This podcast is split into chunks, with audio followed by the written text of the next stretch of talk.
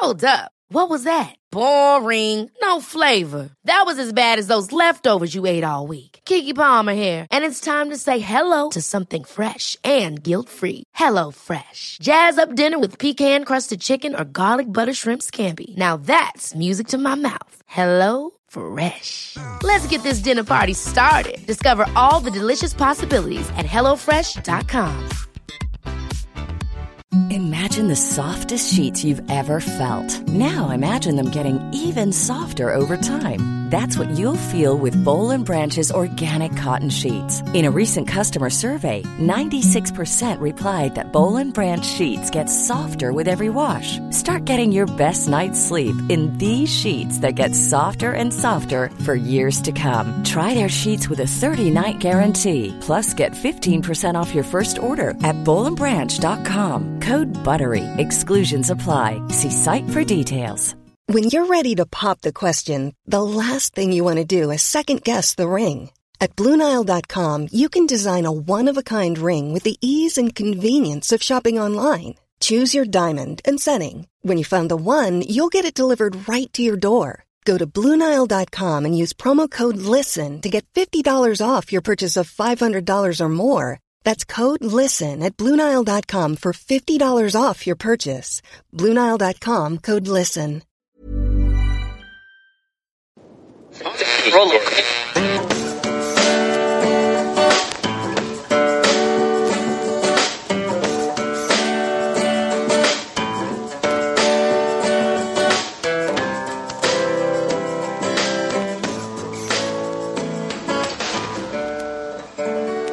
Acting as moderator for tonight's broadcast.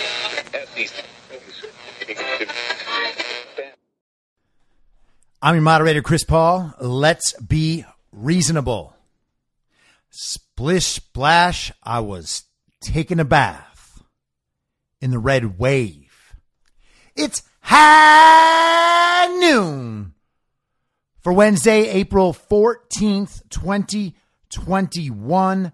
Follow the podcast on the Telegram Messenger app at t.me slash I'm your moderator or join the discussion thread at t.me slash I'm reasonable. You can also find my accounts on Gab and Parler at I'm your moderator and check out the merchandise at www.cancelcouture.com. Today is the 84th full day of Barack Obama's third term as served by the half dead, demented, degenerate, ventriloquist dummy, fake proxy president, Joe Biden, who is overwhelmingly compromised by the Chinese Communist Party to the point where they can make an absolute clown of him on the world stage by basically punking him for sending Tony Blinken to Taiwan. And of course, Joe's about to recoil. Joe Biden is also the patriarch of one of the most corrupt families in American history and the father of one of the most despicable sons in world history, Hunter Biden. So, congratulations, communists. You've made America as soulless as you are again. But that said, a warm, friendly welcome to the redeemable communists. I'm so glad you're here. And I know it's important to be really, really nice to you because you're a millennial, etc., etc. Now, I can't promise that you're going to like your stay here, but I can promise that if you do stick around for a few weeks, you'll become an American again. And then you don't have to constantly hang your head in shame for the rest of your life. And that will prove to be a bonus. In the meantime, you're going to be subjected to some mocking and ridicule, but it's only because you have really, really terrible, amoral, awful beliefs that are detached from reality and show a total lack of understanding of history. So, I mean, it's not personal. It's just that your head is overflowing with evil. And I'm here to exorcise your demons. Now, I don't think that I need to do much setup for what's going on with Project Veritas right now. Hopefully, everyone has seen these videos. Uh, James O'Keefe released two short ones yesterday and a long one today. He was on Hannity last night discussing it. and I believe he'll be back on tonight. But what James O'Keefe is doing right now is going to destroy CNN. And I hope that CNN is sued so severely that they have to give up everything all the money, the whole network, the whole thing. And it can just become James O'Keefe's network. And maybe Matt Gaetz can have a chunk. And someone should scrape off some for Donald Trump. But here we go with the audio. Sad news doesn't do well with ratings. You know, like if you can get someone impassioned, that does really well with ratings. Sad news, back to back to back, doesn't do really well unless it affects them directly. COVID, gangbusters with ratings, right? Which is why we constantly have a death toll on the side, which I have a major problem with that we're tallying how many people die every day. Because I've even looked at it and be like, look at it and be like, let's make it higher. Like, why isn't it high enough, you know, today? Like, it would make our point better if it was higher. And I'm like, what am I rallying for? That's a problem. Yeah. we're doing that, you know? Well, now that's just delicious. I would swear to never eat ice cream again if I could have this every single day. It would just be my full diet. I could live on this alone. Like I remember Christian Bale being interviewed for about his work in that movie The Machinist where he like went down to an almost deathly level of emaciation. And he talked about how he tried to play psychological games with himself. Like he would convince himself that reading a book was actually eating, like that that was like feeding him and that's all he needed. And watch the movie. I mean, it's gross. And he's done that a few times actually. He did it for Rescue Dawn, not quite as skinny, but real skinny. Anyway, that's totally off track. The point is, I feel like watching these Veritas videos of CNN imploding could actually nourish me enough to survive. Like if my plane was to crash in the Andes and I had Project Veritas videos of CNN imploding, then the other passengers and I would never have to eat each other. We would just get rescued eventually, surviving only on Veritas videos. I mean, this is incredible. It's incredible. It's kind of a little bit uncomfortable to watch because in the back of your mind, you're thinking, oh my goodness, this guy is absolutely screwed. But then you remember, oh yeah, he's real evil. So this is delicious again. But he admitted what we all know and what I've talked about on this podcast forever. Not saying I'm the only one who observed it, but the COVID death count on the screen, and more importantly, the COVID case count on the screen, were both being used to manipulate the audience, but those numbers were also being manipulated. I mean, the case count in particular is already a manipulation on its own, right? The PCR tests were set at 40. They're supposed to be like 17 to 20 for the cycle threshold. So at 40, they're just basically picking up anything. And that's why they had them set so high, so that they could explode the case counts. And then they count everything as COVID when you die. So that allows them to explode the death counts. And we know that's true because we can see other countries now revising those death counts lower. And this is another thing that I've been saying for a year. When this is all said and done, we're going to find out a very small percentage of these people actually died from COVID and the death counts will be revised down. A lot of people thought I was absolutely crazy because they're not very bright and they only listen to the mainstream media where they were convinced that we would have these excess death tolls over a normal year's death, and that we would find out down the line that those extra deaths were all actually COVID deaths, which makes zero sense. It's the kind of thing that is so ridiculous that you don't even know how someone can put the thought together in their head.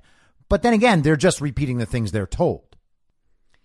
And then we have this from Just the News uh, yesterday. Uh, Nicholas Ballasy, well, that's quite a name.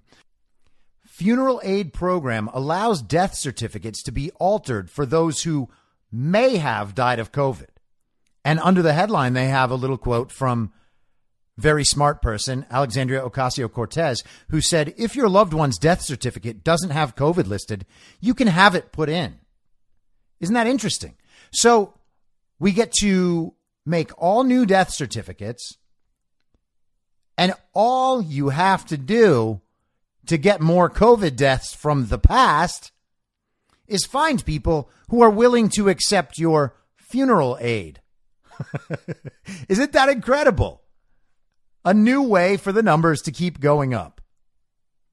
From what I can tell, this program actually is as ridiculous as I'm describing it. You can check out the article on Just the News, but this is a tangent. I don't mean to spend a lot of time on it. The end of this article, though, has another amazing quote from AOC. She says, This is one of the first programs that will allow mixed status and undocumented families to get some semblance of relief after feeding this country, after cleaning our schools, after serving and holding up this community. This community got nothing in relief, very little. I'm so proud of the tireless work and pushing that it took to make sure that up to $9,000 of relief will now be available to almost every family in this country. Well, how's that? This money is supposed to be for people to pay funeral costs after losing loved ones to COVID. It's not supposed to be a relief plan for undocumented immigrants who get COVID added to a death certificate. What in the world are these people doing? And I guess the true answer is they're getting as much money as possible because this is their last bite at the apple. But back to Charlie Chester. This guy is bragging about how CNN inflates the COVID numbers and wants to see them constantly go higher because they know it's better for ratings. And there's actually something more pernicious underneath that that he said. And that's that higher numbers help them make their point better, right?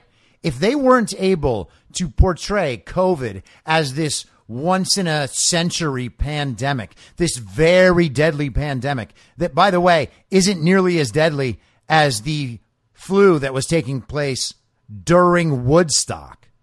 For real. But these people viewed a more deadly virus as a tool, an asset that would help them make their political point. And of course, we already know what that is destroy Donald Trump, make sure he gets quote unquote voted out, and propagandize the American public. He calls it propaganda, his words, not mine, but also mine. More audio like this special red phone ring. Yeah. And they pick it up, and it's like the head of the network being like, there's nothing that you're doing right now that makes me want to stick. Put the numbers back up because that's the most enticing thing that we have. So put it back up. So, like, things like that are constantly talked about. Got that? He's basically saying that the head of the network, Jeff Zucker, is calling throughout the day, anytime he feels like CNN isn't keeping his attention well enough or isn't convincing the communists that they're right, they're not propagandizing people hard enough, he calls up and tells them to get the numbers back on there. Is there any question about what they were t- attempting to do throughout this whole time. Were they attempting to inform the American public about a very deadly pandemic? Obviously not. They were trying to prove a political and they were trying to destroy Donald Trump. And you might think, well, yeah, but this is just what political parties do. This is what media organizations do. Everybody's got their biases. No, no, no, no. There is a much deeper evil happening here. Okay? Consider what our COVID response caused. Worldwide poverty. 200 million people, at least. That was the last time I saw a number, and that was months ago. It's probably far worse than that now, but they were talking about 200 million people being pushed into extreme poverty as a result of the lockdowns and the limits on economic activity and how much that affected the world. Millions of people unemployed. Countless small businesses closed forever. Children missing out on a year plus of school. And for, especially for the young ones, that's a key aspect of their development. Skyrocketing rates of suicide, drug abuse, alcohol abuse, domestic abuse. And do we have to pretend that they didn't handle the Black Lives Matter situations any differently? By the way, if James O'Keefe has video of this guy talking about all the lies they told about the George Floyd Black Lives Matter stuff, whoo boy. I really will just stop eating. I'll go on a joyful hunger strike, just never to return. I will only eat Project Veritas videos with my mind forever. I'll probably never die, actually. But consider what they've caused by misleading the public about everything, anytime they want.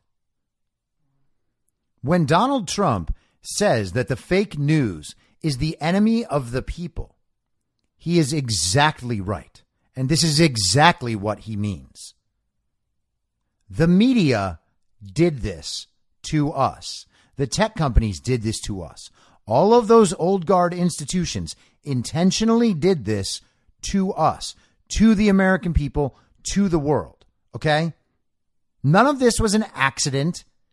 People weren't doing their best and occasionally making mistakes. No. This is what they did for power. And they don't care at all. This guy's sitting there bragging about it on a Tinder date for real. This girl met him off Tinder and took, I guess, Project Veritas body cameras in there and recorded him doing this. She's certainly not just filming him with her phone, I don't think. This dude is bragging to a girl he met on Tinder about the great job he did propagandizing the American public with no regard to the downside. Do you think that they didn't lie about the stats about school closures and the dangers of reopening? Of course they did. There was never any danger in reopening. They could have put the data up from anywhere in the world that shows that there is no risk of spread in schools, not between the kids, not between the kids and the teachers, and there's not even anything recorded of teacher to teacher. But they didn't do that. They don't care about the science. They don't care about the data. They care about the ratings and they care about their own personal motivations. This is an actual crime against humanity. I don't understand how else we can think of this. They caused the problem on purpose, and he's there admitting to it. More audio. I mean, there's no such thing as um, unbiased news.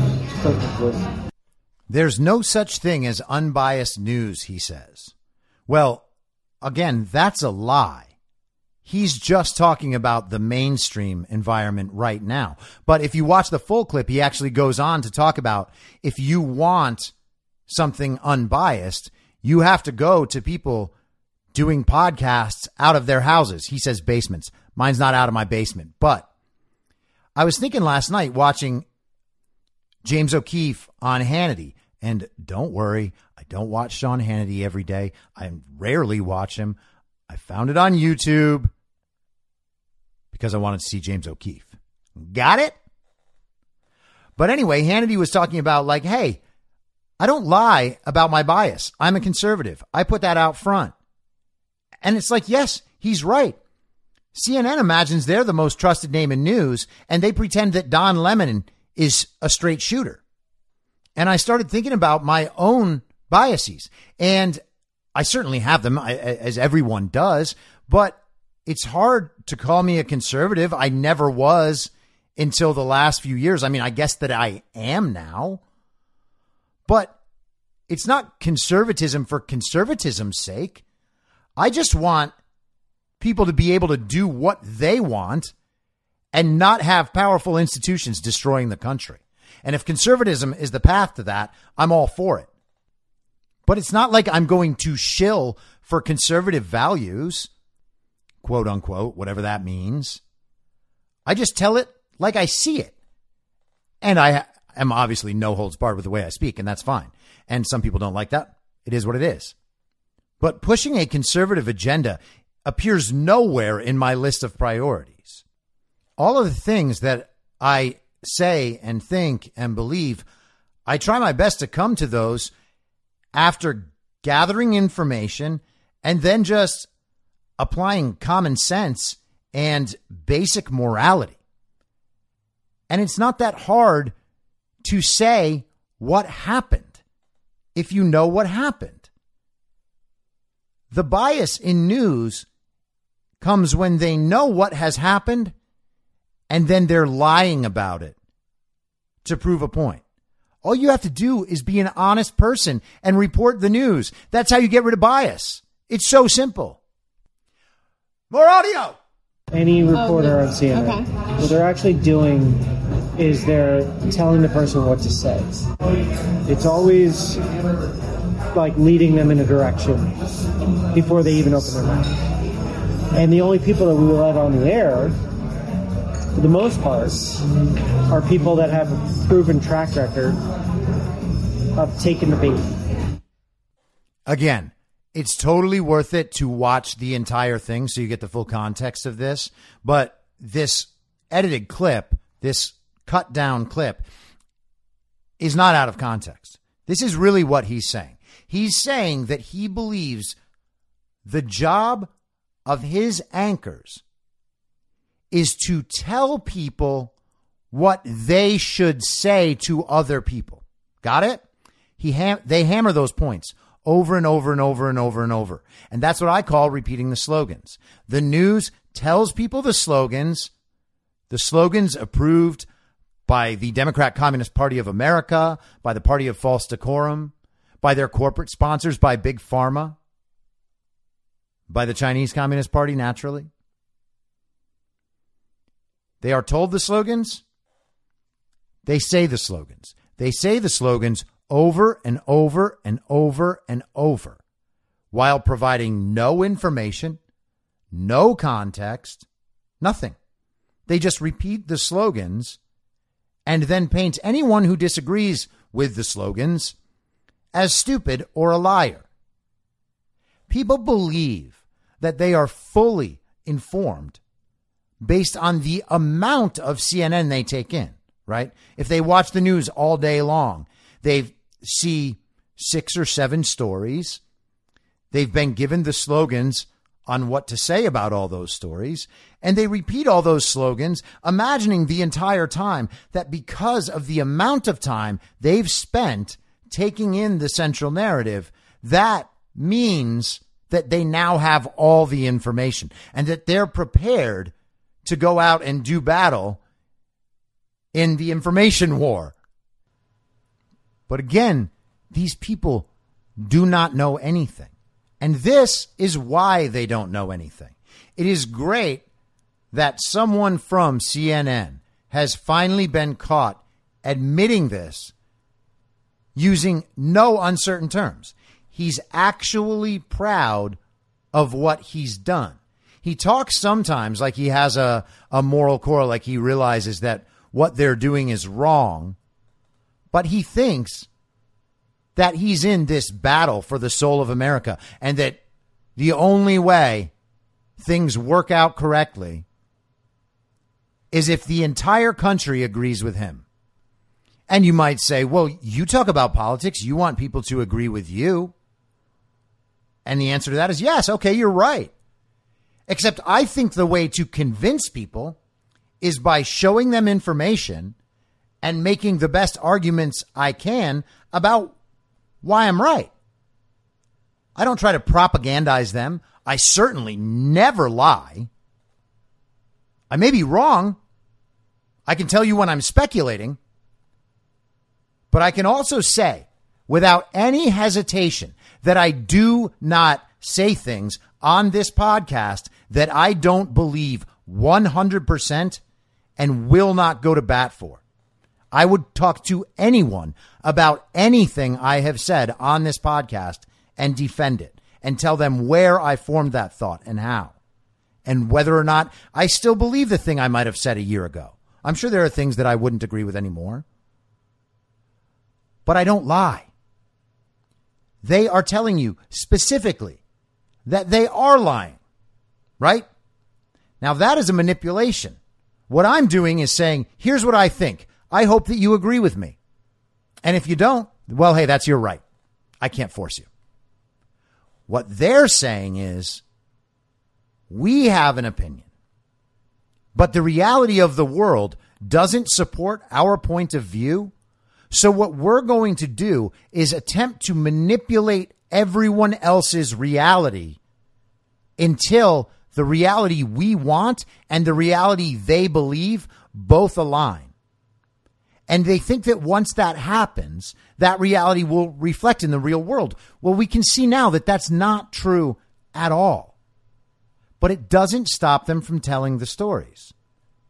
And this has been like an overarching theme for me over the last few months.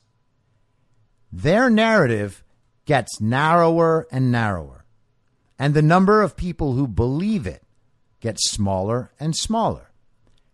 Our narrative grows. And of course it grows.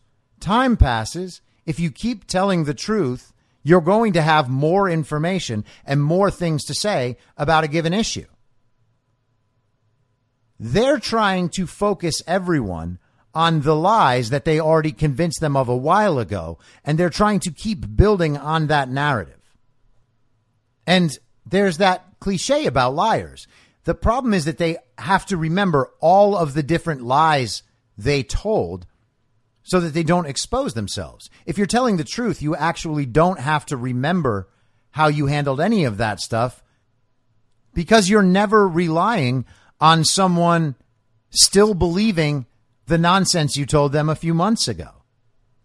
And this is the problem for them. Once you have lied so much about all of these different subjects, when new information comes out, you have to try to reshape that information to align with all the lies you told. And this is kind of where I was going with that New York Times article yesterday. They are trying to preset a narrative by repeating the former lies and trying to incorporate some of the new context, but they're trying to reinforce all those lies. Like that there is some doubt about whether or not the Steele dossier is fake, and they don't know who paid for it. And they don't know whether or not there was rampant abuse in the FBI. And of course, they do know all those things. But the lie won't keep working as new information is introduced unless you tell people exactly how it will work. Right? So the new piece of information comes out, and then you already have a framework that it fits into because they know the new information that's going to be coming out, of course. I mean, we know it. We're weeks ahead of CNN all the time. And again, I've talked about this maybe once before, but the reason we're always so far ahead of them is because they actually have to let these narratives develop so that they can figure out what story they're able to tell that will somehow reflect the facts on the ground. And you can see when they make those errors, right? When they have to cover something live, like the January 6th incident.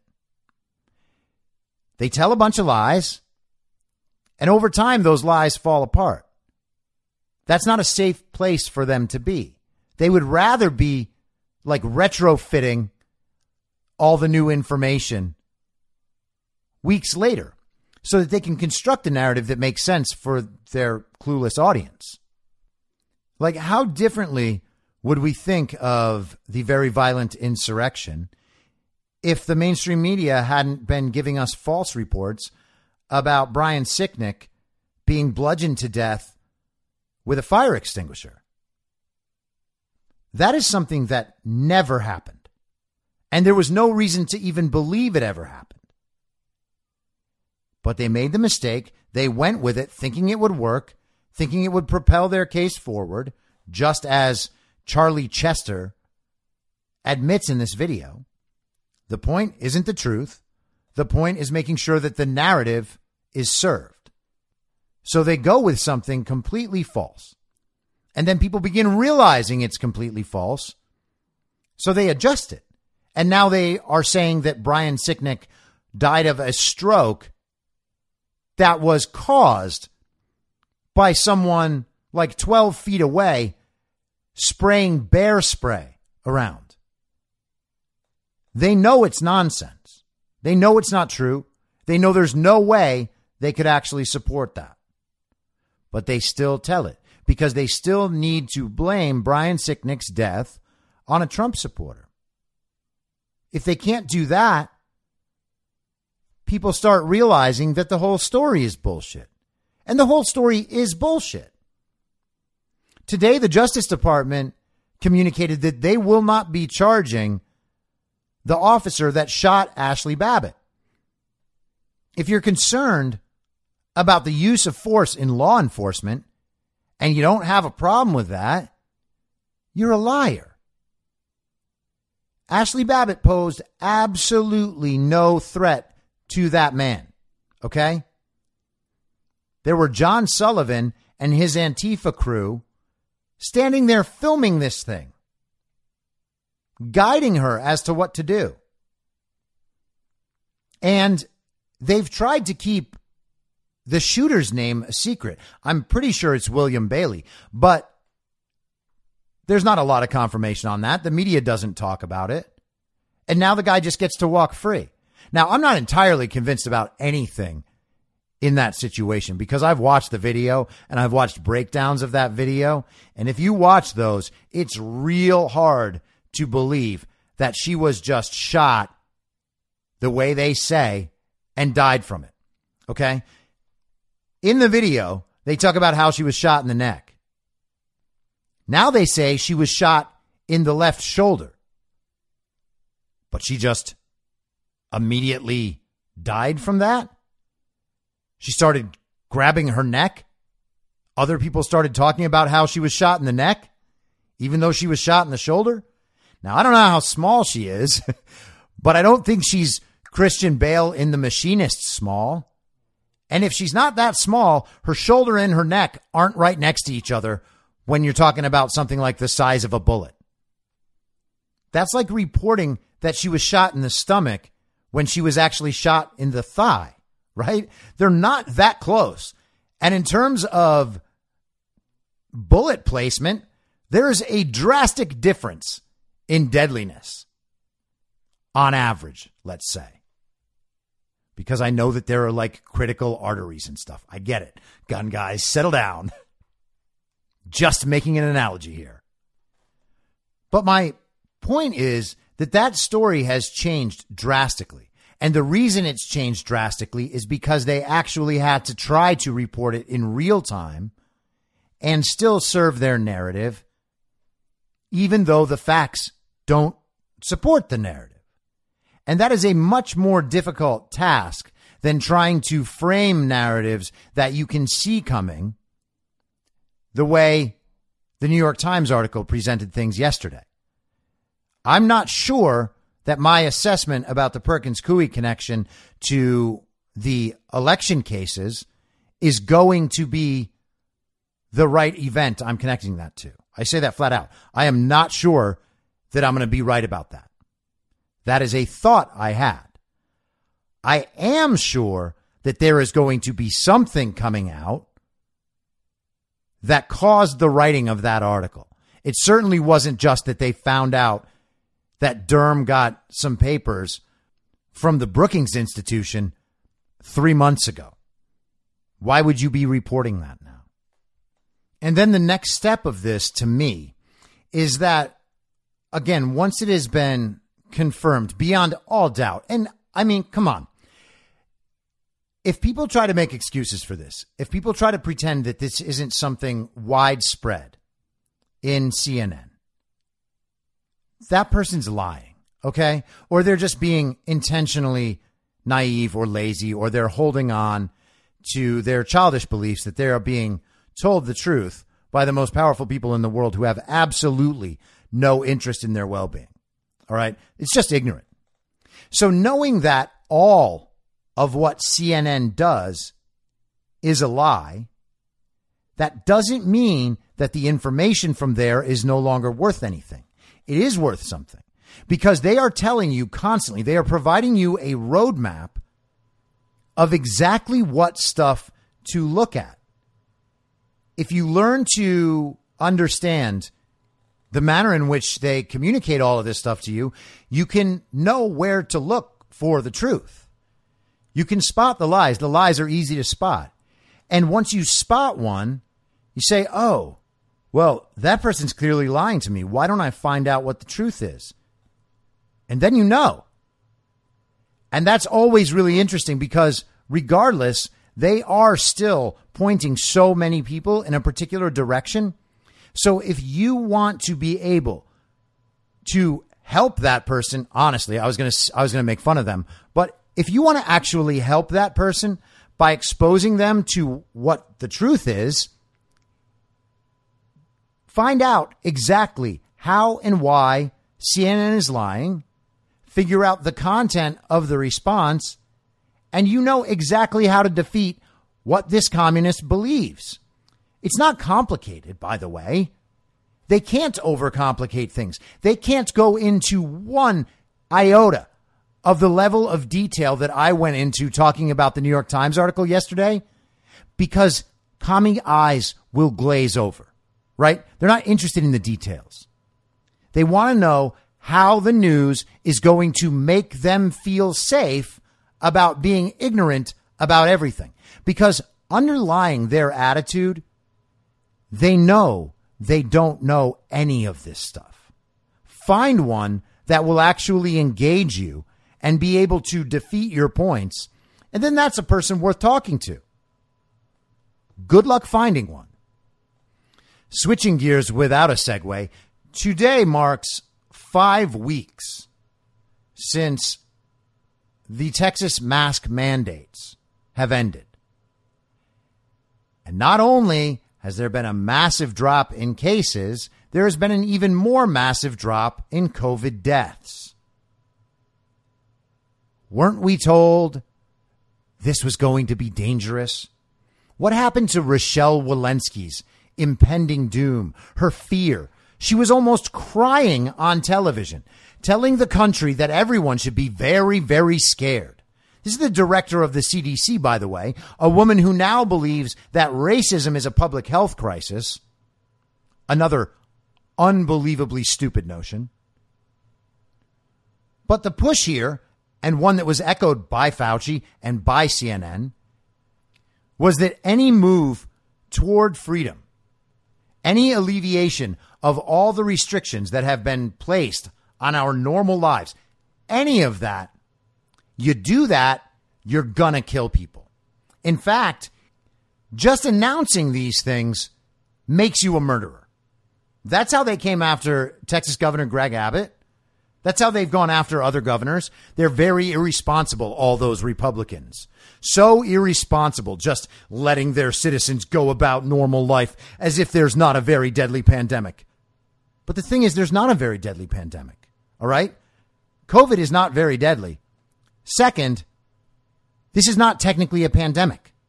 It stopped being that a long time ago. Now, they don't care about these definitions anymore, and they'll change them to suit their needs whenever they like, as they did with herd immunity. But we're not in a deadly pandemic. In fact, if people weren't wearing masks everywhere you went, no one, no one, no one would even know that COVID existed. Okay? That's how not threatening COVID is, especially at this point. And once we see in the future those revised death numbers, we're going to realize that it was like this the whole time. COVID was here in probably at least September of 2019, which means that six or seven months of American life was lived with COVID in our midst and zero mitigation whatsoever. And we noticed no change in death. Deaths that looked like flu and seemed like flu were simply marked down as flu, and no one gave it a second thought. We've had flu shots for decades. Most people don't even bother taking them. That's how unthreatening they find the flu to be. By the statistics, by the data, COVID is no more deadly than a bad flu season. It's not my opinion.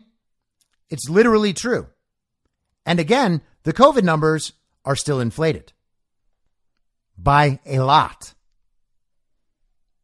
We've had full stadiums now for two weeks.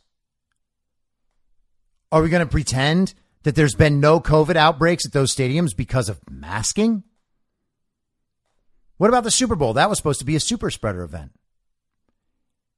And then the partying in the streets afterward. That was supposed to be a super spreader event as well. Of course, neither were. And you were being lied to, even being forced to consider that they might be. And it's a very odd standard of proof that we are upholding at this point. Because I can say the things I just said, right? That there's no reason to ever believe one of these would be a super spreader event. And I would get a comeback from the communists saying, well, yeah, it's better safe than sorry. You don't know that. You don't know that. You don't know that. You don't know that that won't be a super spreader event. Well, yeah, that's right. I also don't know that it won't be hit by an asteroid either. But I can feel safe going to the stadium. Even though an asteroid could hit. The burden of proof here is not on me. That's the point. The burden of proof is on people trying to say that restaurants are sources of COVID spread, that bars are sources of COVID spread, that sporting events are sources of COVID spread, that schools are sources of COVID spread. None of them are. There's absolutely no data anywhere in the world that shows that. Not even a shred. But they still do it because they believe that the burden of proof is now on us. We have to show them with data and the science that there's no danger in these places. And once we show them that data, they don't care anyway because it's not about the data and science. It's about them catering to their very dumb beliefs. There is no amount of information that you can give these people that will get them out of this mindset. And that's why four to 6% of them are probably going to be lost forever once the truth on this stuff does come out. They are not going to be able to wrap their heads around it. So do we pretend that the rest of all the rest of our lives are dependent on getting the go ahead from these people? Because that's how we act. Oh, well, you know, my cousin, she's like, she's really set on the, the mask things and the vaccine. And like, you know, everybody there is going to be wearing masks. Like, if you don't wear a mask, I think maybe it's better that you don't come. Or like, she's, she's having the party only be for for vaccinated people just so that you know we don't run any risks and to encourage people to c- go get the vaccine. No commie no. That's not how it works. We need to say enough is enough to these communists okay? None of the information is on their side. None of it. I try to be charitable to these people and to the stories they're telling. All right. And I was especially trying to do that a year ago when I was trying to be really, really careful about how I would talk about COVID. Because if I was wrong, I wouldn't want to live with the fact that I had encouraged irresponsible behavior, right? Which is a version, I guess, of the thing that they are saying. But that's not what they're saying, and they don't have anything to back it up. Because they're not concerned about their own behavior or their own speech. They're concerned about limiting the behavior and speech of others. And because they're so good at repeating the slogans, they're already certain that they're doing all the right things and that nothing bad that could happen as a result of COVID could be their fault because they are following all the orders and they're repeating all the slogans. So it has to be someone else's fault. And the fact that bad things still happen and someone must be blamed and you know it's not you means that you now have to force everyone else to repeat the slogans and do what they say as well. That's the problem. We need to stop obeying these people at all, especially if they're your friends or in your family. You have to have these talks and say, listen, I understand you think this. There is no science or data backing any of this up. And ask them, hey, what is your standard for when we can go back to normal life? Is it the vaccine? Well, you already got the vaccine a month ago and your actions haven't changed. You still wear masks. You're not asking stores, you're not walking into a store saying, Hey, you know what? Got vaccinated. I'm cool. No mask necessary for me. Thank you very much, sir. You're not doing that. They're still wearing their mask to signal to others that this is what we all have to do. That stuff has to end. Otherwise, there's no way out of this. Why would why are we still subjecting ourselves to this? Honestly. So yesterday, Kamala Harris hosted a roundtable to mark the first ever Black Maternal Health Week to draw attention to the fact that black mothers die from complications related to pregnancy at higher rates than women of every other race. And surely that's due to racism, right? Just like everything else. But hold on. This week is Black Maternal Health Week. And make no mistake, black women in our country are facing a maternal health crisis. Black women are two to three times more likely to die in connection with childbirth than other women. And it is important to note that Native women are 2.3 times more likely to die from pregnancy related causes than white women. We know the primary reasons why systemic racial inequities and implicit bias.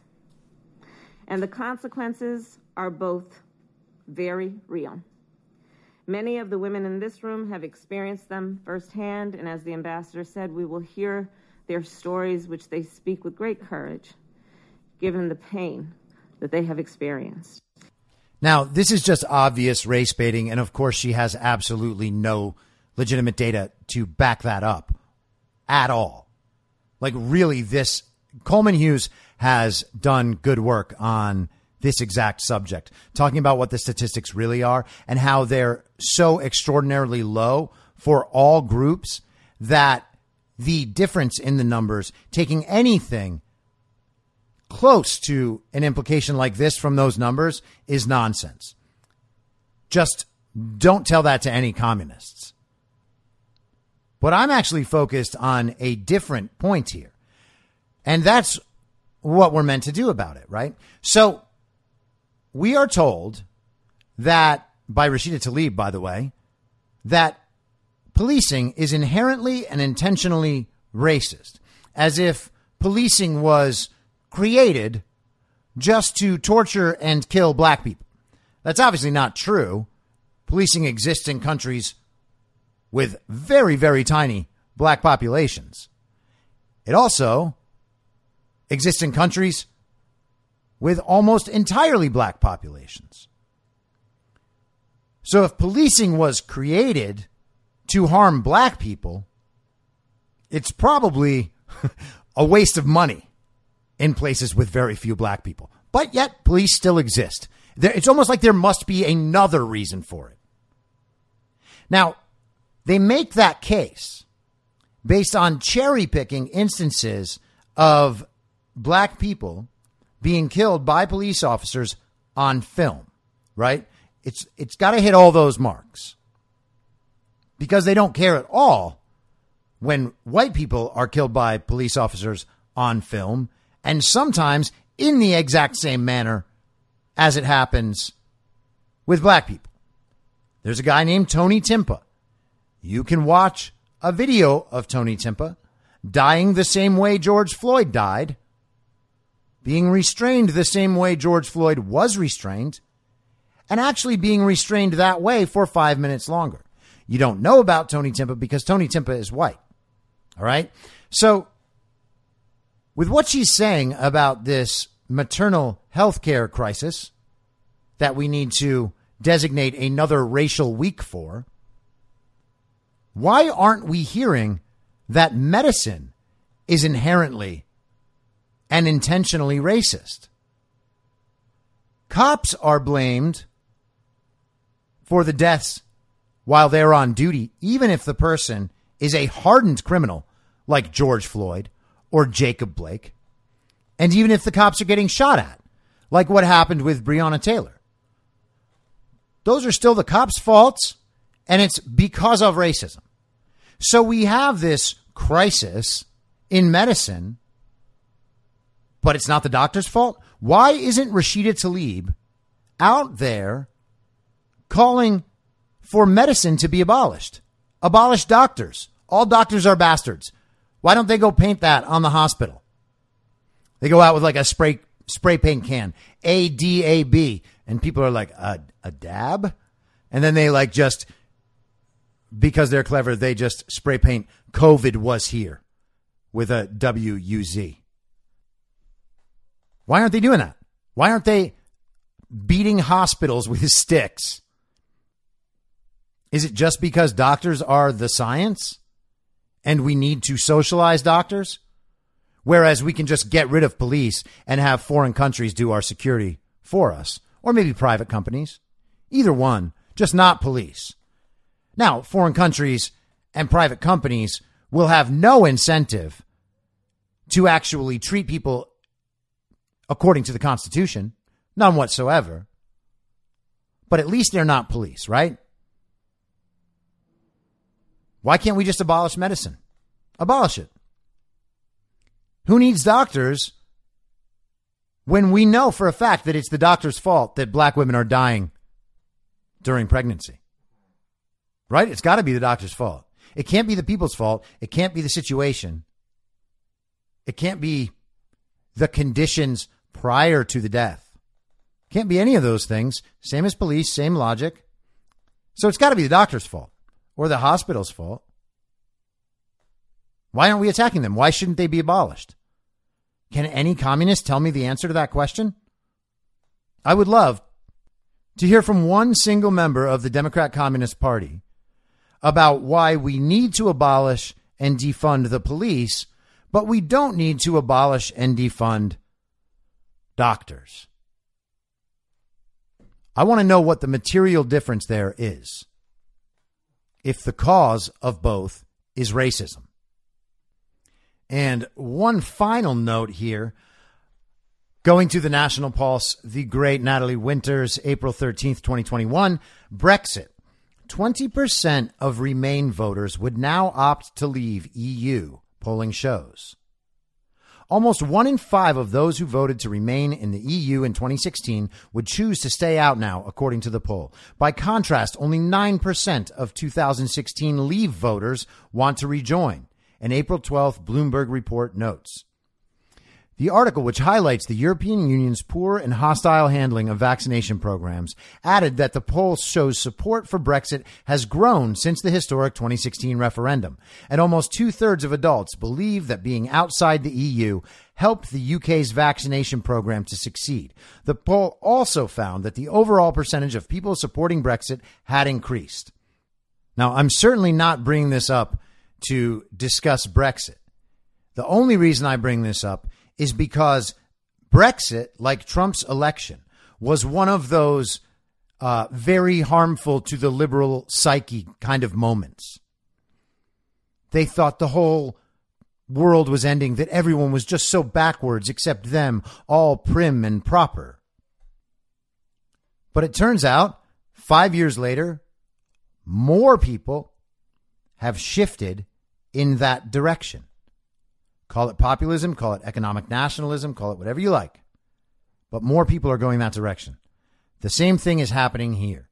People are coming our way, not going the other direction. So when you're feeling like somehow everything is lost because Joe Biden is still pretending to be president, remember that the people are coming to us. They're not leaving our side and joining the communists. And ultimately, that is the only thing that will ever matter. I'll be back tomorrow at the same reasonable time on the same reasonable podcast network. I don't have a network. Masks and lockdowns do not work, and Joe Biden will never be president. Goodbye. Whether you're a total newbie to podcasting or even if you've had a show before like me, you know how intimidating it can be to start your show. The tech side especially can be daunting. That's why I'm so grateful Anchor exists. If you haven't heard about Anchor, it's the easiest way to make a podcast. They knock down all the barriers to entry. Let me explain. First off, it's free. I don't know how or why, but I'm happy about it. The platform's great. There are creation tools that allow you to record and edit your podcast right from your phone or computer. Anchor will distribute your podcast for you so it can be heard on Spotify, Apple Podcast, and many more. I can't even begin to describe how much easier it was to get my show on all the major platforms this time than it was a few years ago. You can make money from your podcast with no minimum listenership. That's right. You build your show, you make money. It's everything you need to make a podcast in one place, and the company is committed to the success of its content creators. Go download the free Anchor app or go to anchor.fm to get started. Thanks for listening. Please follow the podcast on Instagram and Parler at I'm Your Moderator. Soon I'll be up on Rumble with a video aspect. In the meantime, if you'd like to support the show, I have a Substack, I'm your moderator.substack.com, where you can donate or you can donate at anchor.fm by searching Be Reasonable with your moderator, Chris Paul. I hope to see you soon. Back out on the range.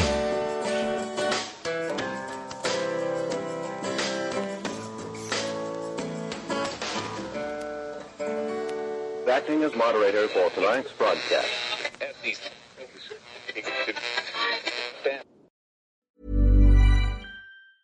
Planning for your next trip? Elevate your travel style with Quince. Quince has all the jet setting essentials you'll want for your next getaway, like European linen, premium luggage options, buttery soft Italian leather bags, and so much more. And is all priced at 50 to 80% less than similar brands.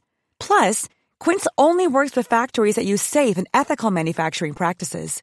Pack your bags with high-quality essentials you'll be wearing for vacations to come with Quince. Go to quince.com slash pack for free shipping and 365-day returns. Ever catch yourself eating the same flavorless dinner three days in a row? Dreaming of something better? Well, HelloFresh is your guilt-free dream come true, baby. It's me, Keke Palmer. Let's wake up those taste buds with hot, juicy pecan-crusted chicken or garlic butter shrimp scampi. Mm. Hello Fresh. Stop dreaming of all the delicious possibilities and dig in at HelloFresh.com. Let's get this dinner party started. Planning for your next trip? Elevate your travel style with Quince. Quince has all the jet setting essentials you'll want for your next getaway, like European linen, premium luggage options, buttery soft Italian leather bags, and so much more. And is all priced at 50 to 80% less than similar brands. Plus, Quince only works with factories that use safe and ethical manufacturing practices. Pack your bags with high-quality essentials you'll be wearing for vacations to come with Quince. Go to quince.com slash pack for free shipping and 365-day returns. In my mind, that's the end game. Thanks for listening. If you'd like to follow what I'm reading and thinking throughout the day, you can do that by downloading the Telegram Messenger app and going to t.me slash I'm your moderator. On social media, you can follow me on Truth Social, Gettr, and Gab at I'm Your Moderator. I also have channels on Rumble and BitChute. If you'd like to follow the writing, you can find me at I'mYourModerator.substack.com.